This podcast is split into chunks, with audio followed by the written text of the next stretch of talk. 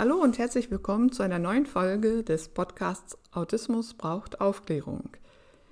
In der letzten Folge von Nachgefragt ging es darum, wie das nochmal mit der Empathie war.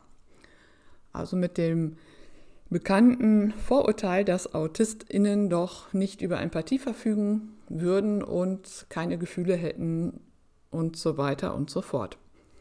Darauf gab es einige Nachfragen und zwar bezogen die sich hauptsächlich darauf, wie kann ich denn meine eigenen von den fremden Gefühlen überhaupt unterscheiden? Woher weiß ich, ob das, was ich jetzt fühle, meine Gefühle sind oder ob es die Gefühle meines Gegenübers sind? Und darauf, genau auf diese Frage möchte ich heute eingehen. Es kann schon mal gleich vorweg sagen, es wird da keine einfache, klare Antwort geben. Ne, das ähm, ist leider nicht herausfindbar durch eine Anleitung von einer Seite beispielsweise und danach ähm, weiß man, wie es geht. Das ist ein längerer Prozess, der auch für jeden Menschen ganz individuell ist und aus Grund der Erfahrung des Erlebten eben auch unterschiedlich schwierig sind. AutistInnen berichten ja häufig, dass sie die Schwingung, die Gefühle der ähm, anderen Menschen im Raum sehr stark wahrnehmen und dass sich das dann, dass diese sich mit den eigenen Gefühlen vermischen, sodass es wirklich sehr, sehr anstrengend sein, sein kann, mit anderen Menschen in einem Raum zu sein oder im Gespräch zu sein, weil diese vielen Gefühle sich natürlich auch körperlich bemerkbar machen und ähm, zu einer Überforderung fühlen und unglaublich anstrengend sind. Und deshalb äh, ist es eben auch gerade wichtig, ähm, sich davon abgrenzen zu können, von den Gefühlen der anderen abgrenzen zu können, zumal wenn es sich um negative Gefühle handelt. Aber es ist äh, eben ein anstrengender Prozess. Und ich hatte in der letzten Folge gesagt, dass ich dazu inzwischen in der Lage bin. Dazu muss ich einschränkend sagen, ähm, ich bin dazu in der Lage, ja, aber es ist kein, ähm, kein intuitiver, automatischer Prozess in der Situation selbst. Ich muss die Situation analysieren und ich muss auch ganz genau hinschauen, was sind das für Gefühle, sind das meine oder kommen die vom Gegenüber? Und meist gelingt mir das auch erst im Nachgang. Ich analysiere ja sowieso jedes Gespräch, jede soziale Begegnung hinterher noch einmal, weil ich in dem Moment dermaßen überfordert bin, dass ich das gar nicht kann. Da ist, sind so viele Einflüsse, ähm, die auf mich einwirken, dass ich erst im Nachgang nochmal das ganze Gespräch, die ganze Situation durchgehe und dann versuche zu analysieren, was das zu bedeuten hatte. Und genauso ist das mit den Gefühlen. Also es bleibt ein anstrengender Prozess und deshalb kosten eben auch soziale Begegnungen so viel Energie, weil ich eben mich ähm, aktiv von den Gefühlen der anderen abgrenzen muss. Damit mir das gelingt, muss ich in der Lage sein, meine eigenen Gefühle überhaupt erstmal zu erkennen. Ich muss einen Zugang zu meinen eigenen Gefühlen haben. Und wenn ich das kann oder das habe, dann erst kann ich erkennen, okay, das sind jetzt, das sind gar nicht meine eigenen Gefühle, was sich da gerade an körperlichen Reaktionen bei mir zeigt. Ja, wie finde ich Zugang zu meinen eigenen Gefühlen? Das äh, fragen sich nicht nur autistische Menschen, auch nicht autistische Menschen haben mitunter große Schwierigkeiten, Zugang zu den eigenen Gefühlen zu finden.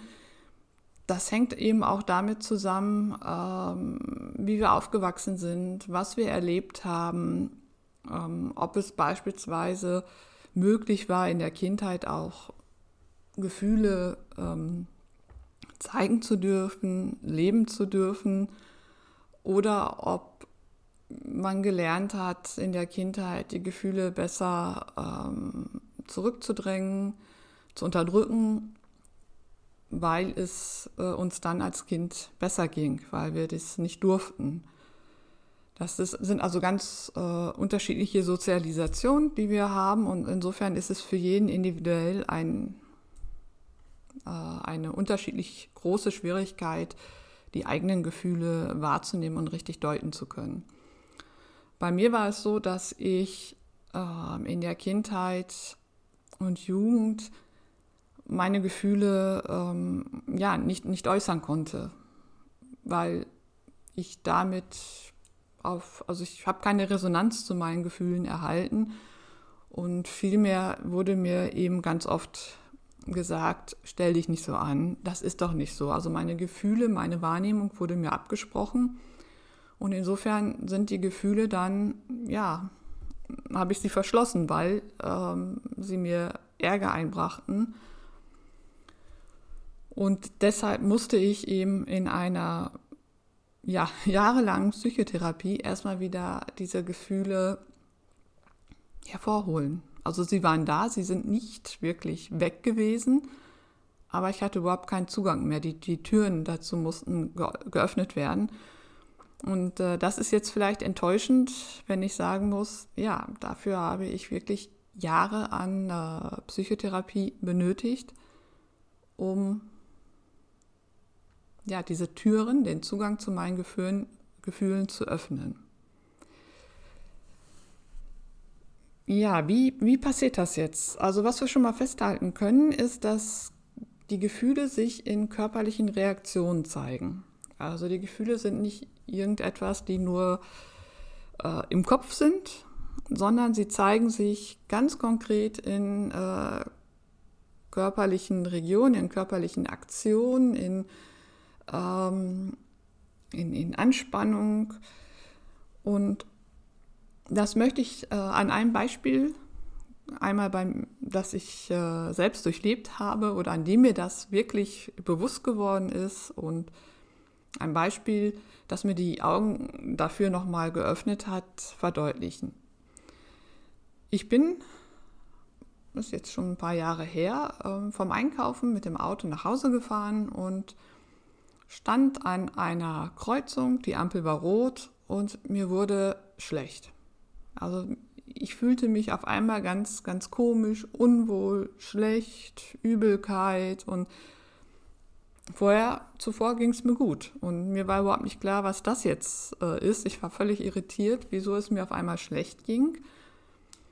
Und nachdem ich dann die Situation analysiert habe, war mir klar, was passiert war. Also an der Kreuzung, an der ich stand, da war eben auch das Gebäude der ähm, der, der, der Feierlichkeiten der Jugendlichen in, in Iserlohn.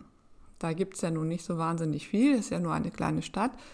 Aber in, in diesem Gebäude, ich weiß nicht, als was man es bezeichnen will, Bar oder Diskothek, keine Ahnung, ähm, da waren die, haben die Jugendlichen viel gefeiert und äh, tun sie auch heute noch. Und meine Tochter ist, als sie in der Oberstufe war, fast jedes Wochenende dort gewesen. Es war auch nicht so weit weg von unserem Zuhause.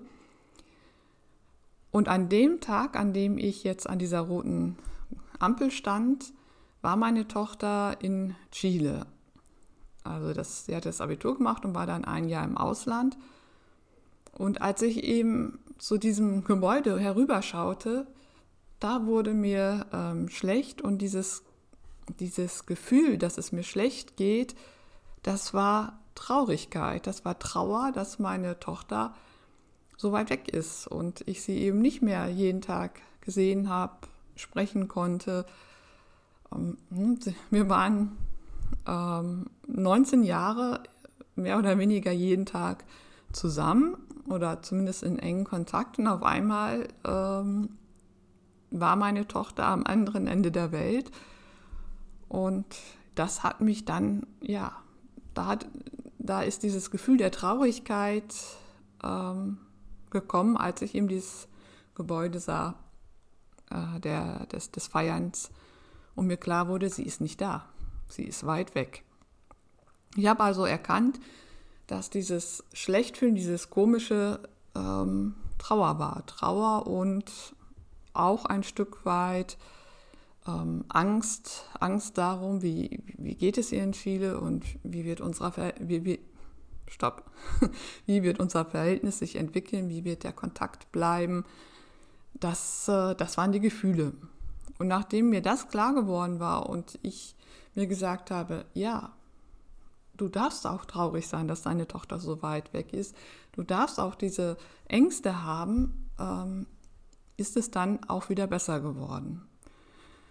So, an diesem Beispiel werden zwei Dinge deutlich. Das eine, die Gefühle sind, werden spürbar über körperliche Reaktionen. Und das zweite ist, ähm, die Gefühle brauchen auch Platz, die brauchen Raum und Zeit. Also ich muss die Gefühle auch zulassen können. Ich hätte ja auch sofort dieses Gefühl unterdrücken können. Besser geht es mir aber, wenn ich es einfach zulasse und akzeptiere, dass es so ist, ohne es auch als ähm, zu bewerten, ohne mich selbst äh, schlecht zu fühlen, weil ich traurig bin, sondern einfach, ja, ich bin jetzt traurig und das Gefühl ist da und das darf auch da sein und es wird auch wieder vergehen. Und zu diesem, ähm, zu den körperlichen Reaktionen, um da herauszufinden, welche körperliche Reaktion für welches Gefühl steht, da haben wir ein Hilfsmittel. Denn finnische Forscher haben, ForscherInnen haben herausgefunden, dass egal, äh, unabhängig vom Geschlecht und unserem kulturellen Hintergrund, zeigen sich die Gefühle doch bei allen Menschen ähm, immer an den ähnlichen und gleichen Orten im Körper. Und somit haben sie eine Gefühlskarte erstellt, eine Bodily Maps of Emotions, ähm, auf der zu erkennen ist, welche äh, Körperregionen besonders aktiv sind und welche Körperregionen überhaupt nicht aktiv sind, also ganz kalt und schlapp bleiben oder schlaff sind. Und daran kann man erkennen, welche Gefühle sich dahinter verbergen. Also zum Beispiel bei dem Gefühl Glück. Glück strömt durch unseren ganzen Körper. Das heißt, der ganze Körper ist irgendwo äh, ja so wohlig, warm, also ähm, sowohl die Füße, Beine, Arme, äh, Bauch, Brust, Kopf. Ähm, das ist das einzige Gefühl, das den ganzen Körper erfasst. Das ist aber ja auch das letztlich das einzige wirklich positive Gefühl. Alle anderen Gefühle sind eher negativer Art. Stolz beispielsweise, das Gefühl des Stolzes, ähm, das Fühlen, Spüren dieses Gefühl spüren wir nur im Kopf und in der Brust. Die anderen Körperregionen sind nicht aktiv. Bei einer Depression ist es so, dass der komplette Körper kalt und schlaff ist. Da ist so gut wie gar nichts an Reaktion. Wenn wir traurig sind, sind die Arme und Beine eher so kalt und schlaff. Die sind dann äh, nicht betroffen. Wenn wir uns ärgern, dann ist die gesamte obere Körper Körperhälfte betroffen aber die untere Körperhälfte nur sehr wenig. Und wenn wir uns schämen, dann sind äh, vor allem in der Kopfregion äh, ganz heftige körperliche Prozesse in Gang. Und ähm, so haben also die finnischen ForscherInnen eine Karte erstellt. Den Link dazu finden Sie in der Beschreibung zu dieser Podcast-Folge oder eben auch auf meiner Webseite entsprechend bei der ähm, Podcast-Folge. Also da kann man schon mal ganz gut einen Einstieg gewinnen. Also das erste ist genau hinzuspüren, was fühle und spüre ich. Das war auch das, was in der, äh, in der Therapie, in der Psychotherapie auch heute immer noch ein Thema ist. Ähm, was spüren Sie in Ihrem Körper? Und dieses, dass es mir schlecht geht, ähm, das ist so ein Gefühl, als wenn so in meinem Magen ein Mixer zugange ist, da so rumquillt. Und das kann ich dann jetzt entsprechend eben auch zuordnen. Oder wir kennen ja auch ähm, Redewendungen wie es schnürte mir den Hals zu oder das Herz rast. Also als, das war der erste Schritt und ich habe mich immer gefragt, anfangs, warum will sie das wissen? Warum will sie wissen, was ich in meinem ähm, Körper spüre? Das fand ich völlig irritierend. Ähm, habe das aber gesagt und war ganz lange da noch nicht in der Lage zu erkennen, dass sich dahinter ein Gefühl verbirgt. Ja, Das also, der erste Schritt erstmal genau in den Körper hineinhorchen, was spüre und fühle ich. Und dann vielleicht eben mit Hilfe dieser Gefühlskarte, dieser Bodily Map, Maps of äh, Emotions, ähm, herausfinden, wo, wofür diese körperliche Reaktion steht, für welches Gefühl. Ähm, man kann auch herausfinden über, äh, über die Gedanken, die man gerade hat, welches Gefühl es sein könnte. Also wenn wir uns glücklich fühlen und dabei ja der ganze Körper betroffen ist, dann sind das Gedanken wie, das ist schön oder es ist richtig, das ist gut so oder ich, ist genau, ich erlebe genau das, was ich auch gerade brauche. Ähm, ne, ich bin also ja, glücklich, erfreut, motiviert, dankbar, begeistert, ähm, interessiert, ausgeglichen, was auch immer. Wenn ich eher Wut oder Ärger spüre, dann äh, sind es eher die Gedanken, dass etwas falsch ist. Hier läuft irgendwas falsch oder etwas ist falsch oder war falsch oder äh, es geschieht etwas, was eigentlich nicht geschehen darf, was man nicht machen darf und ähm, oder dass etwas nicht richtig war oder richtig ist. Und dann werde ich ärgerlich wütend, zornig, bestürzt, ähm, bin empört, geladen, aufgebracht, habe die Nase voll oder was auch immer. Oder wenn ich traurig bin, dann gehen vielleicht äh, Gedanken durch den Kopf wie, ähm, ich bekomme das Verlorene oder das, was ich brauche, nie wieder. Ne? So wie an der Kreuzung, als, ich, als mir bewusst wurde, meine Tochter ist wirklich weg und die kommt so schnell nicht wieder. Das dauert noch ein Jahr. Ja, und dann bin ich eben traurig, betrübt, äh, bedrückt.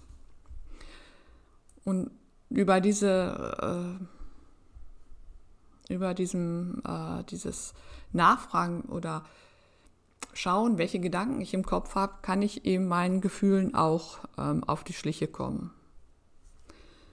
Also wichtig ist, wenn ich das nochmal so zusammenfasse, das sind, das möchte ich nochmal betonen, das sind die Erfahrungen, die ich gemacht habe und die, ähm, die Schritte, die mir geholfen haben, meine Gefühle zu erkennen um dann eben auch zu erkennen, ähm, dass ich etwas fühle, was aber nicht von mir kommt.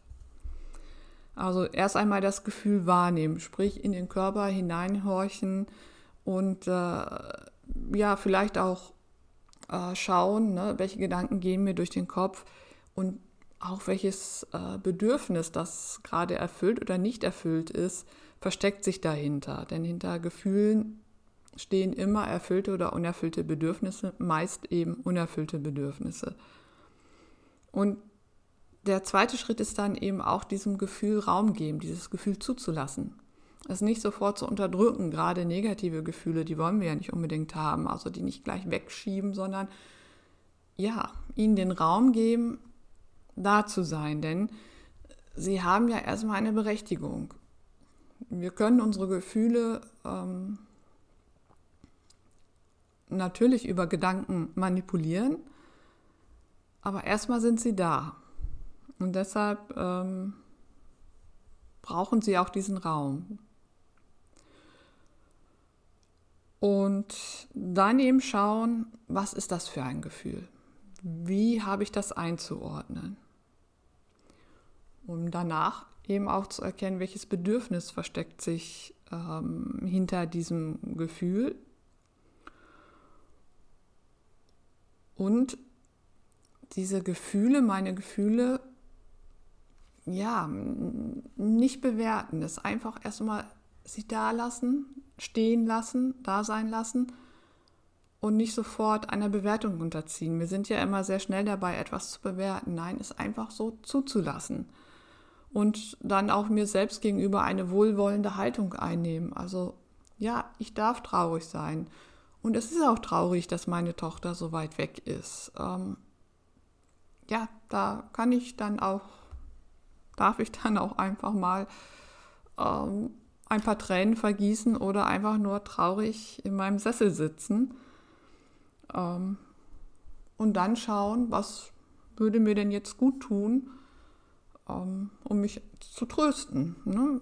Ähm, da kann man auch überlegen, was bräuchte denn jetzt mein inneres Kind? Was hätte mir denn jetzt so als Kind gut getan und was tut mir jetzt als Erwachsene gut? Ja, und damit äh, reguliere ich dann auch die, die Gefühle.